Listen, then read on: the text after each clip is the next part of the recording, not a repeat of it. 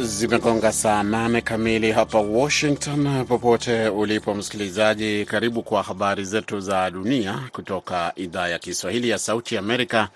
Mimi naitwa BMJ Mridhi.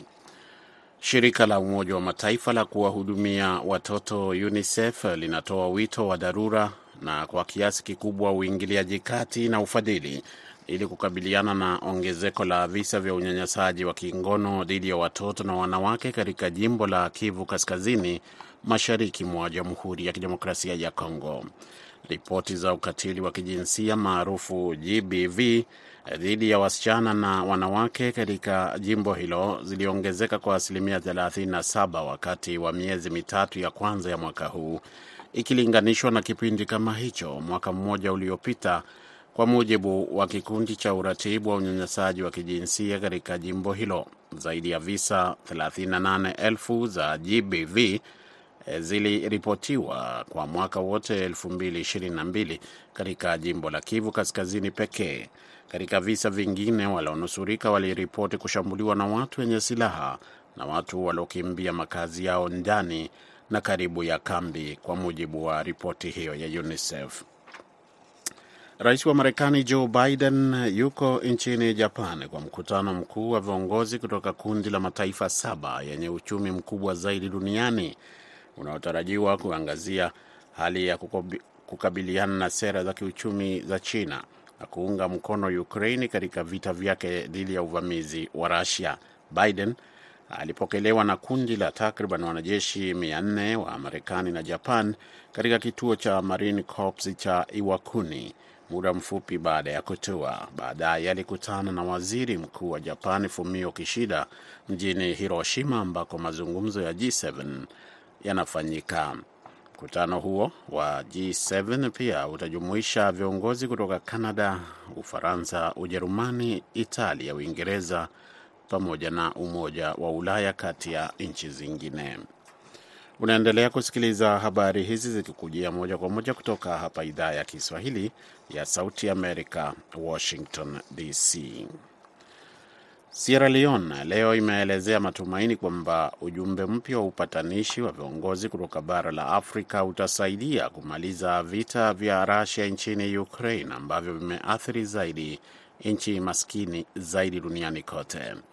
Akizungumza katika mahojiano na shirika la habari la AFP mwezi mmoja kabla ya kura ya uraisi katika taifa hilo la Afrika Magharibi kufanyika, Julius Maada Bio ambaye anawania muhula wa pili wa miaka mitano alisema vita hivyo vimesababisha maafa katika nchi yake na maeneo mengine, na kusema kwamba watu wengi sana wanateseka kutokana na vita vya Ukraine, na akaongeza kuwa kwa ajili ya ubinadamu na kile kinachotokea ni muhimu vita hivyo vikomeshwe mara moja. Dazani za nchi maskini zinakabiliwa na kuyumba na hata kuporomoka kwa uchumi kutokana na uzito wa mikopo ya nje ya mabilioni ya dola, nyingi za fedha hizo zikitoka nchini China, mkopeshaji mkubwa zaidi ambaye anatajwa kama asiyesamehe ya madeni.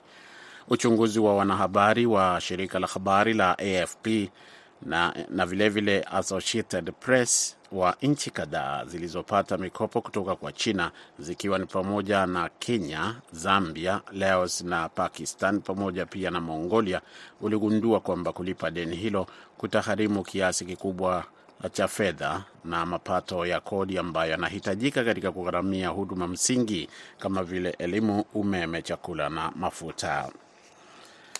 Na Ukraini imesema leo Alhamisi kwamba Russia ilirusha makombora mengine 30 kote nchini humo usiku kucha, huku moja likipenya na kumuua mtu mmoja na kuwajeruhi wengine wawili katika jengo la viwanda kusini mwa mji wa Odessa.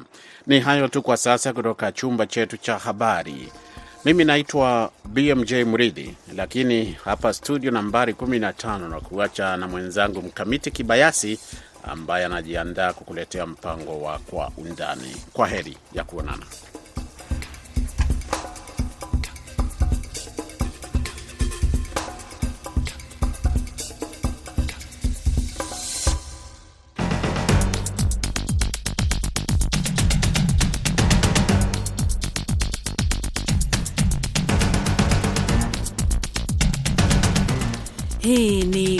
Undani, na hivi sasa ni saa tatu na dakika tano usiku kwa saa za Afrika Mashariki, sawa na saa mbili na dakika tano kule Afrika ya Kati. Hapa Washington DC ni saa nane na dakika tano. Katika sehemu ya kwanza ya Kwa Undani tutaangazia viongozi wa nchi za Kiarabu wanakutana kesho katika mkutano ambao utamkaribisha tena rais wa Siria Bashar al Assad baada ya kutengwa takriban miaka kumi na miwili. Na sehemu ya pili tutaangazia mwezi mmoja sasa tangu kuibuka kwa mapigano nchini Sudan kati ya majenerali wawili wanaohasimiana. Jina langu ni Mkamiti Kibayasi.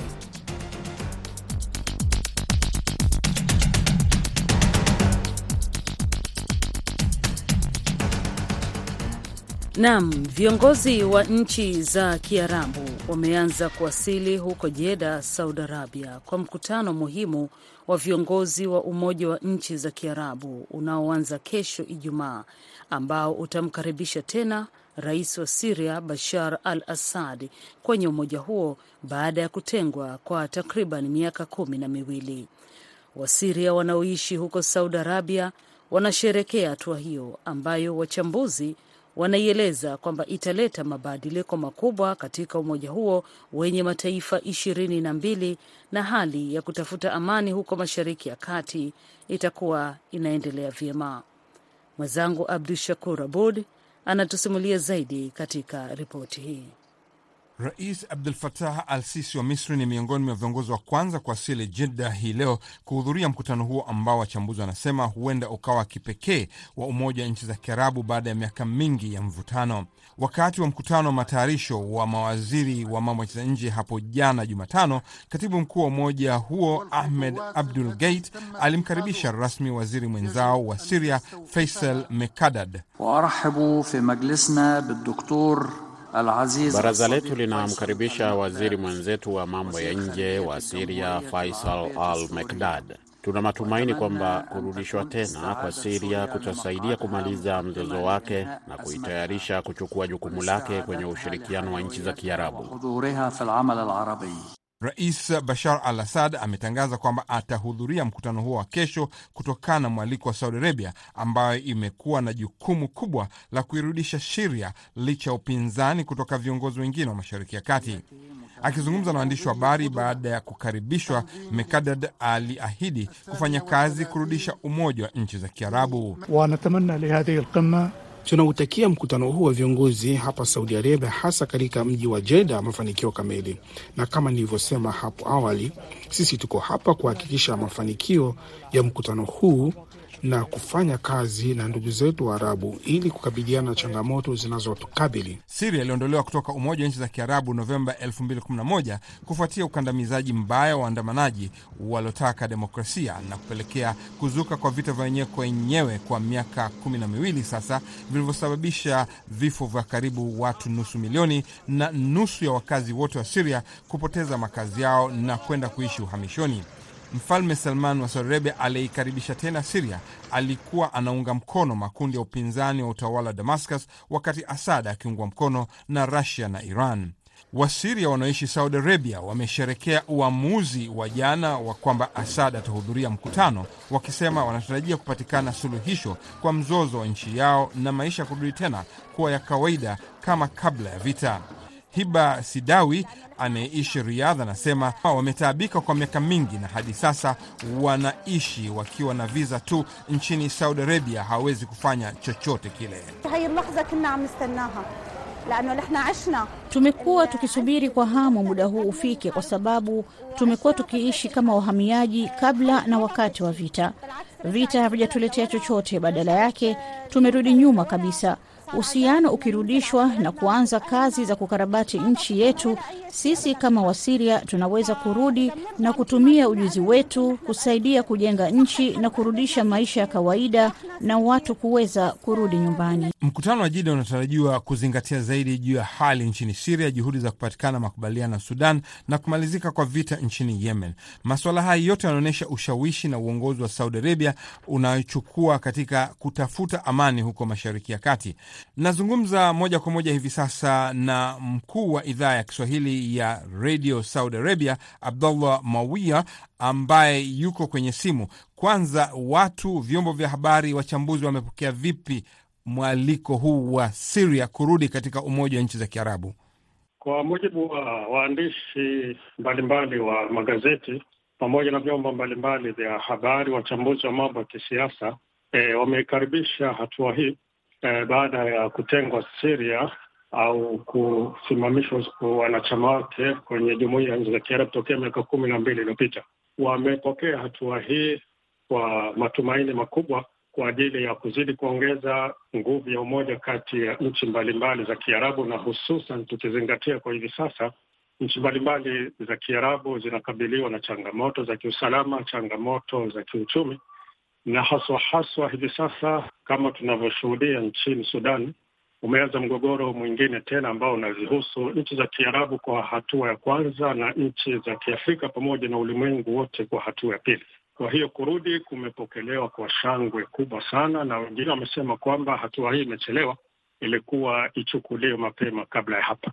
Saudi Arabia imekuwa na jukumu kubwa kurejesha Siria, inachukua jukumu kubwa kurudisha uhusiano na Iran na Yemen, kuleta amani. Inachukuliwa vipi? Vyombo vya habari au wachambuzi wanasemaje juu ya jukumu la Saudi Arabia katika mambo haya yote? Uh, Saudi Arabia kama inavyochukuliwa ni kwamba ndio mhimili kwa hivi sasa wa nchi zote za Kiarabu. E, bila shaka Saudi Arabia imethibitisha kwamba ina uwezo e, wa kuweza kuingilia kati na pia vilevile kuzishawishi pande ambazo zina uhasama ili ziweze kukaa pamoja na kuweza kuzungumza. Kama tunavyoona kwa hivi sasa, viongozi wa jeshi la ulinzi la Sudan pamoja na viongozi wa vikosi vya RSF, vikosi vya msaada wa haraka vya Sudan, kwa hivi sasa wako hapa nchini Jida kwa ajili ya eh, kufanya mazungumzo ya namna ya kumaliza mgogoro ambao kwa hivi sasa unaendelea huko nchini Sudan. Na si hivyo tu, kuna nchi nyingi ambazo zimeshuhudia Saudi Arabia eh, kukaribisha mazungumzo yao na kupatikana matunda mazuri kabisa. Kama tunavyoona kwa hivi sasa, Yemen kiasi fulani amani imeanza kusambaa, na pia vilevile vile kwenye baadhi ya nchi mbalimbali kama vile Iraq, pia vilevile vile Libya. E, tukimwomba Mwenyezi Mungu mambo yatulie, ili watu waweze kuishi kwa salama na amani, kwa sababu suala la migogoro ya kiusalama bila shaka inasababisha maafa mengi, kama hivi sasa inavyoshuhudia wa Sudan. Kuna wanaokimbilia Chadi, kuna wanaokimbilia Misri, kuna wanaokimbilia nchi za jirani. Wamepoteza usalama, wamepoteza mali zao, wamepoteza kila kitu. Kwa kiufupi, tunaweza tukasema kwamba Saudi Arabia ndio mhimili kwa hivi sasa, ndio nchi ambayo ina usalama, ina uchumi mzuri na pia vilevile ina ushawishi mkubwa kati ya nchi zote za Kiarabu kwa hivi sasa. Kabla ya Saudi Arabia, Qatar pia ilikuwa na jukumu kubwa kabisa katika kutafuta amani. Sasa kuleta muungano huu wote, Saudi Arabia na Qatar wameungana kwa sehemu fulani, unafikiri umoja huu una nguvu zaidi hivi sasa kuliko wakati wowote ule? Uh, sidhani kama utakuwa una nguvu uh, kulinganisha na miaka iliyopita. Miaka iliyopita tulikuwa tunaona kwamba Tu, au tunaweza tukasema kwamba miaka iliyopita kulikuwa na nguvu zaidi, kwa sababu umoja ulikuwa ni umoja kikwelikweli. Yaani kama vile mkutano wa kilele wa nchi za Kiarabu ukifanyika, utakuta viongozi wote takriban wa nchi za Kiarabu wanahudhuria. Wale viongozi wa nchi haswa, sio manaibu wao au waziri au nani, walikuwa wote wanashiriki kwa pamoja na walikuwa na umoja wenye nguvu kabisa. Lakini kwa miaka ya hivi karibuni tumeona kwamba yani viongozi wengi hawahudhurii, alafu pia vilevile maazimio yanayopitishwa ni hayo hayo ya kusoma kwenye karatasi, wala hayatekelezwi. Lakini kwa hivi sasa, hata kama tunavyoweza kusema kwamba Saudi Arabia na Qatar zimeungana na nchi zote za Kiarabu zimeungana, na, naona nguvu za Waarabu ziko pale pale, bado hawajaweza kupiga hatua kwenda mbele, yani kufanya kitu ambacho kinaweza kikaonekana kidhahiri. Lakini pia tunaweza tukasema kwamba si mbaya, kwa sababu jambo lolote linaanzwa kwa hatua moja. Kwa hiyo kama Syria itarudi wakati ambapo eh, Saudi Arabia na Qatar ambazo pia vilevile zilikuwa na uhasama katika miaka iliyopita kidogo, ambayo ilidhoofisha pia na kuparaganyisha zaidi Waarabu, tunaweza tukasema kwamba hii pia ni hatua nzuri ya kuanza tena kuwarejesha Waarabu kuwa pamoja, na hasa hasa pia vilevile tukiangalia kwamba kwa hivi sasa Iran, Irani na Saudi Arabia wa chini ya ushawishi wa China zimeanza pia vilevile kurejesha uhusiano wa kisiasa, na bila shaka uhusiano ukiwa ni mzuri, na pia vilevile eneo hili litakuwa na amani, na hivyo basi amani ikipatikana, shughuli nyingine za maendeleo na hatua nyinginezo za kimaisha zinaweza zikapiga hatua na kupata mafanikio zaidi. Kwa hiyo kwa kifupi, naweza kusema kwamba Waarabu kwa hivi sasa bado wako pale pale, na pengine nyuma walikuwa na nguvu zaidi kuliko hivi sasa, kwa sababu hivi sasa pia vilevile, ukiangalia kwa upande mwingine, Yemeni imedhoofishwa kivita, imechakazwa miundombinu na nini. Siria pia vilevile, takriban miji yake yote imebomolewa na yale mabomu ya mapipa na mabomu mengine, yaani mji uliobaki ni mji mkuu tu Damascus kwa hivi sasa. Ukiangalia Iraki kwa hivi sasa nao pia vile ndio imeanza kupata uheni kidogo, inaanzaanza kurudi kama ilivyokuwa pale nyuma, na Libya pia vile vile mambo mpaka hivi sasa bado hayajatulia. Ukiangalia pia vile Lebanon inakabiliwa na hali mbaya sana kiuchumi.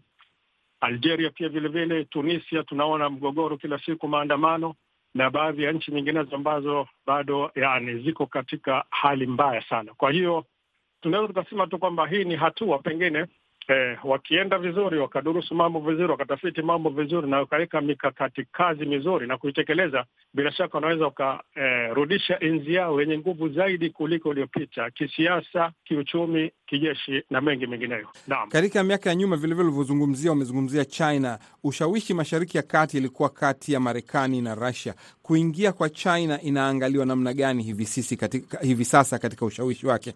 Uh, kuingia kwa China kwa hivi sasa kumekuwa ni jambo ambalo linakubalika zaidi, na haswa haswa China kwa hivi sasa inaelekea kuwa ndio mpinzani mkubwa wa Marekani na Ulaya, na kwa sababu hiyo kwa hivi sasa hata Saudi Arabia ambaye ndio rafiki mkubwa sana wa Marekani amejaribu kujijongeza huku kwa China ili kuweka uwiano kati ya pande mbili, kati ya huyu anayekuja mwenye nguvu na yule rafiki wa zamani mwenye nguvu. Yaani Saudi Arabia hataki kupoteza Uh, ule urafiki na Marekani na pia vile vile anataka urafiki na China. Kwa hiyo yeye mwenyewe ameshasema kwamba mimi ninaangalia maslahi yako kwa hivi sasa, bila kupoteza ule uwiano niliouweka wa kuangalia huku na huku, kufaidika na huyu na kufaidika na huyu. Kwa hiyo siwezi nikamtupa huyu wa zamani nikamchukua huyu, kwa sababu huyu pia vile vile ndo anaanza kuja, bado sijaweza kumsoma vizuri.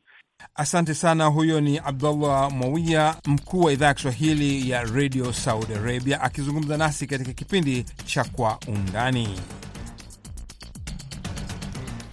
Unaendelea kusikiliza matangazo ya idhaa ya Kiswahili ya Sauti ya Amerika, VOA. Alikuwa Abdu Shakur Abud akizungumza na Abdallah Mawia kutoka Saudi Arabia.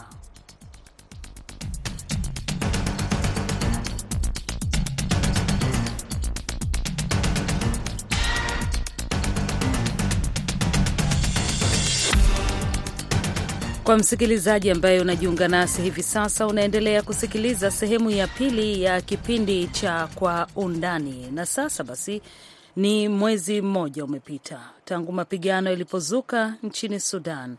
Kwa baadhi ya waangalizi wa mambo, haikuwa jambo la kushangaza kutokana na mvutano uliokuwa umeongezeka katika wiki zilizotangulia, wakati makundi mawili makubwa yenye silaha nchini humo vikiwemo vikosi vya wanajeshi wa Sudan na vile vya Sudan Armed Forces SAF vikigombania madaraka. Mwezi mmoja tangu kuanza kwa mapigano, hali bado ni tete nchini Sudan. Basi kwa undani hivi sasa tunajiunga na mwandishi wetu kutoka Kenya, Jason Nyakundi, anaangazia yaliyojiri nchini Sudan tangu mapigano hayo yalipozuka April 15 mwaka huu na hatua zipi za dharura zinastahili kuchukuliwa ili kurejesha nchi katika hali ya amani. Wasiwasi unazidi kutanda nchini Sudan kufuatia vita vya mwezi mzima vya kugombea madaraka kati ya majenerali wawili hasimu ambavyo vinatishia kuongezeka zaidi na kuhatarisha kuvuruga utulivu wa nchi majirani. Mapigano yaliyozuka Aprili 15 kati ya jeshi la Jenerali Abdel Fattah al Burhan na kikosi cha RSF kinachoongozwa na Jenerali Mohamed Hamdan Daglo yamesababisha karibu watu elfu moja kuuawa na takriban milioni moja kuyahama makazi yao. Jumapili usiku, Jenerali Daglo alichapisha sauti mtandaoni ambapo aliahidi mpinzani wake kwamba atashtakiwa haraka na kunyongwa hadharani. Hii ni baada ya mkuu wa majeshi kuamuru Jumapili jioni kufungwa kwa akaunti na mali ya RSF. Huko Hatum, mji wa wakazi milioni tano ambao karibu hawana maji na umeme, na huko Darfur Magharibi, watu wanaishi majumbani mwao wakiogopa kwenda kununua chakula kwa kuhofia kupigwa risasi. Huko Jeda, Saudi Arabia, pande zinazopigana zinajadiliana kuhusu makubaliano ya kibinadamu ili kuruhusu raia kutoka nje na misaada kuingia, lakini walikubaliana tu juu ya kanuni ya kuheshimu sheria za vita na kuahirisha suala la kusitishwa kwa uhasama kwa majadiliano pana zaidi. George Musamali ni mtaalamu wa masuala ya usalama nchini Kenya. Kwa kweli hali ya Sudan ni mbovu na ni jambo ambalo lafaa kuangaziwa na mataifa ya ulimwengu, manake jinsi hali ilivyo hivi sasa, wale mababe wawili ambao wanapigania mamlaka katika taifa la Sudan, imekuwa vigumu wao kuketi pamoja na kukubaliana. Manake hapo awali kulikuwa kuna yale makubaliano ya kwamba kwa baada ya muda fulani, basi jeshi la Sudan litaungana na wale tunaita paramilitary ili watengeneze jeshi moja la kitaifa na pia waweze kurudisha mamlaka kwa raia. Lakini hivi sasa hali imebadilika, ni kwamba hawa mababe wawili, hakuna yeyote ambaye anakubali ya kwamba yeye anaweza tolewa katika ule usimamizi wa jeshi ama lile jeshi la paramilitary ili kuwekwa na utengamano katika taifa hilo. Na jinsi mataifa ya ulimwengu yanavyoangazia hilo swala ni jambo ambalo linatupa sisi shaka, maanake mpaka hivi sasa hatujaona ule mgurumo wa haja wa kuweza kutatua mzozo ambao unaendelea katika taifa hilo la Sudan, na matokeo yake ni kwamba tumekuwako na maafa mengi, uharibifu mwingi wa mali, na itakuwa vigumu taifa hilo kuweza kurejelea hali yake ya kawaida tusipokuwako na msukumo kutoka Umoja wa Afrika na hali kadhalika mataifa ya magharibi kuweza kuhakikisha kwamba hawa mababe wawili wameketi chini na kutatua matatizo ambayo matatizo ambalo limelete uh, mapigano hayo kuzuka. Maanake ukiangazia kwa karibu kabisa, jambo ambalo tunalishuhudia kule Sudani hivi sasa ni kama vile jambo ambalo tulishuhudia kule Libya. Maanake kulikuwako na msukumo wa kumwondoa Muammar al Gaddafi na kisha baada ya kumwondoa uh, Muammar al Gaddafi kukabaki pengo la, usa, la, la utawala, kwamba huwa hatutayarishi mataifa haya uh, yatakuwa vipi baada ya yule kiongozi ambaye yupo ambaye tunasema ni wa kiimla kuondolewa. Na kumbuka Sudan ilikuwa taifa ambalo kidogo lilikuwako na uwiano, ingawa tulikuwa nasema ni taifa la kidikteta, na wakati tulianza ule msukumo wa kumtoa al Bashir hatukuwako na ile transition plan, hatukuwako na mpango ya kwamba baada ya Albashir, je, mambo yatakuwako vipi? Na hili ni jambo ambalo nimesema hatujalishuhudia Sudan peke yake. Mataifa kama vile Libya, tuende kule Iraq, tunapata kwamba taifa kama Iraq baada ya kuondolewa Saddam Hussein, mambo yamekuwa ni kama haya tunayashuhudia uh, Sudan. Kwa hivyo cha msingi ambacho tunafaa kuangazia ni kwamba ingawa tunazungumzia kuletwa kwa demokrasia, je, baada ya kuwatoa hawa mababe huwa mataifa yana mpango upi? Maanake wao kumwondoa al-Bashir yalikuwa ni mapinduzi ya kijeshi, na hawa mababe wawili ambao wanalumbana hivi sasa ndio walikuwa nyuma ya kuondolewa kwa al-Bashir, na mpaka hivi sasa wao wenyewe sasa wamekuwa ndio kikwazo kwa usalama na utawala wa Sudan. Kwa hivyo lazima mataifa yatafute mbinu mbadala ya kuweza kuleta hali ya demokrasia katika mataifa ambayo hivi sasa tunayatangaza kwamba ni mataifa ambayo yanatawaliwa na madikteta, ni maviongozi ambao ni wa kihimla. Maanake tumechangia pakubwa kwa mali kuharibiwa, tumechangia pakubwa uh, kupotezwa kwa maisha, tumechangia pakubwa kuwako na wakimbizi katika bara la Afrika katika kisingizio cha kusema ya kwamba tunalete utawala wa kidemokrasia. Hali ni kwamba wengi ambao wanatumia mbinu hii, wao huwa wanajitakia makuu wao wenyewe, bali huwa waangazii usalama ama maisha ya wananchi katika mataifa hayo. Katika nchi hii yenye watu milioni 45, theluthi moja ya watu waliotegemea msaada wa kimataifa wa chakula sasa hawapati kwa sababu umeibwa au kuvurugwa kufuatia vifo vya wafanyakazi 18 wa kutoa huduma za kibinadamu.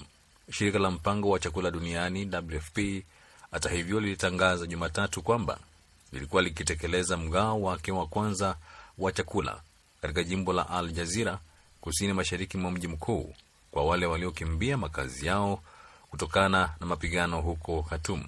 Pesa hazipatikani kwa sababu benki ambazo baadhi zimeporwa zimefungwa kwa mwezi mmoja, au kwa sababu bei zimepanda mara nne zaidi kwa chakula au mara ishirini zaidi kwa petroli.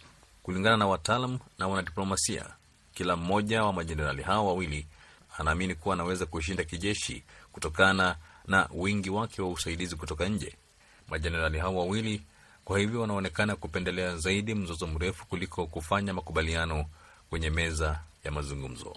Kule Sudan ni jambo ambalo nafikiri tuliliona likija, lakini hatukuchukua hatua za dharura, na hapo ndipo nasema kuna utepetevu fulani katika Umoja wa Afrika. Hili suala la kusema ya kwamba hatuwezi ingilia masuala ya ndani ya mataifa ambayo yako huru ndilo jambo ambalo lafaa tulijadili, manake mara nyingi sana utepetevu huo umesababisha maafa na, na nimesema kwamba si Sudan peke yake. Tumeona mataifa mengine uh, uh, Afrika ya Kati, tumeona kule Guinea mambo kama haya, tumeyaona kule Libya, tumeona kule Tunisia, na unapata kwamba Umoja wa Afrika hautoi ngurumo za haja. Hivi sasa tumesikia jenerali wa Umoja wa Mataifa akizungumzia hili suala la, la Sudan, lakini hatujaona mikakati ambayo inawekwa na Umoja wa Mataifa kuweza kuingilia kati na kutatua mzozo ambao una athari kubwa sana katika maisha ya, ya, ya wananchi wa, ta, wa taifa hilo, na pia hili ni jambo ambalo lina athari kubwa pia kwa usalama ya mataifa jirani, lakini hatujaona ngurumo za haja. Kwa hivyo ni lazima hivi sasa ulimwengu uketi chini na tubadilishe ile Geneva Convention ya mwaka elfu mbili arobaini na nane. Ni lazima tuipige darubini tena, tuone, je, iko pale kwa manufaa ya wananchi wa ulimwengu ama inawafaidisha watu fulani katika uh, ulimwenguni. Hatua ya dharura hivi sasa, maanake imejaribiwa ile hatua ya mazungumzo, imekuwa ni vigumu. Nafikiri hatua ya dharura hivi sasa, ndugu yangu, ni wale mababe wawili kukamatwa na vikosi vya kimataifa na kufunguliwa mashtaka kule Hague, mahakama ya ICC. Maanake hiyo tu ndiyo jambo ambalo linaweza okoa taifa la Sudan hivi sasa, maanake tukisema tutumie, tunyamaze kimya basi hawa wawili hawataketi chini. Kwa hivyo ni lazima washurutishwe kwamba muwe na mazungumzo. Msipokubali kuwa na mazungumzo, basi sisi tunaingilia kati na hatuingilii kati uh, kwamba tunakuja na njia ya diplomasia. Maanake hivi sasa naona kwamba diplomasia imefeili, ndugu, na ikifeili, basi ni lazima nguvu zitumike, na jinsi ambayo inaweza okolewa taifa hilo la Sudan hivi sasa ni kutumia nguvu dhidi ya vikundi viwili ambavyo vinazozana hivi sasa kule Sudan. Manake si nchi ambazo zinazozunguka Sudan peke yake, hata mataifa yaliyo mbali na Sudan kama vile Kenya na wengine, zile athari tumeshaziona. Manake nikupe kwa mfano, silaha ambazo zilipat, zinatoka Libya ndizo ambazo zimekuja kuleta mizozo eh, kanda hii ya Afrika Mashariki, na ikiwa wale wanajeshi watazidi kupigana, mimi mimi natoka mpakani mwa Kenya na Sudan, na Uganda na wakati serikali ya Idi Amin ilipopenduliwa, hali ya usalama ndani ya Kenya ilibadilika na ikawa mbovu. Manake silaha nyingi ziliweza penya kutoka Uganda zikaingia Kenya.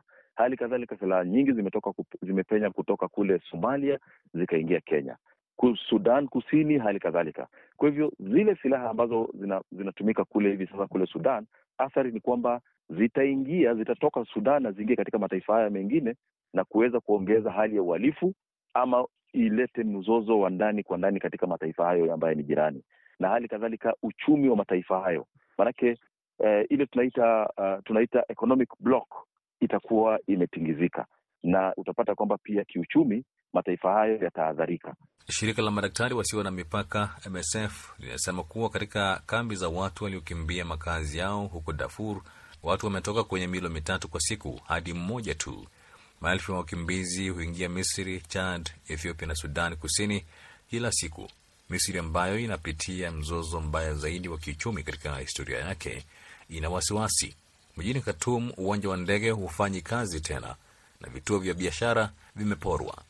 Kilichosalia katika utawala kimerejea katika mji wa Port Sudan, kilomita 850 mwa Khartoum ulioepuka ghasia na ambapo timu ndogo ya Umoja wa Mataifa inajaribu kujadiliana kuhusu utoaji wa misaada ya kibinadamu. Wataalam wanasema kwa kuharibu viwanda vya chakula na viwanda vidogo, vita hivi vimesababisha kupungua kwa viwanda nchini Sudan, na Sudan ya baadaye itakuwa maskini zaidi kwa muda mrefu. Shukrani sana Jason Nyakundi. Mpaka hapa ndio nakamilisha kipindi cha Kwa Undani cha VOA Swahili. Inaitwa Mkamiti Kibayasi. Shukran kwa kunisikiliza.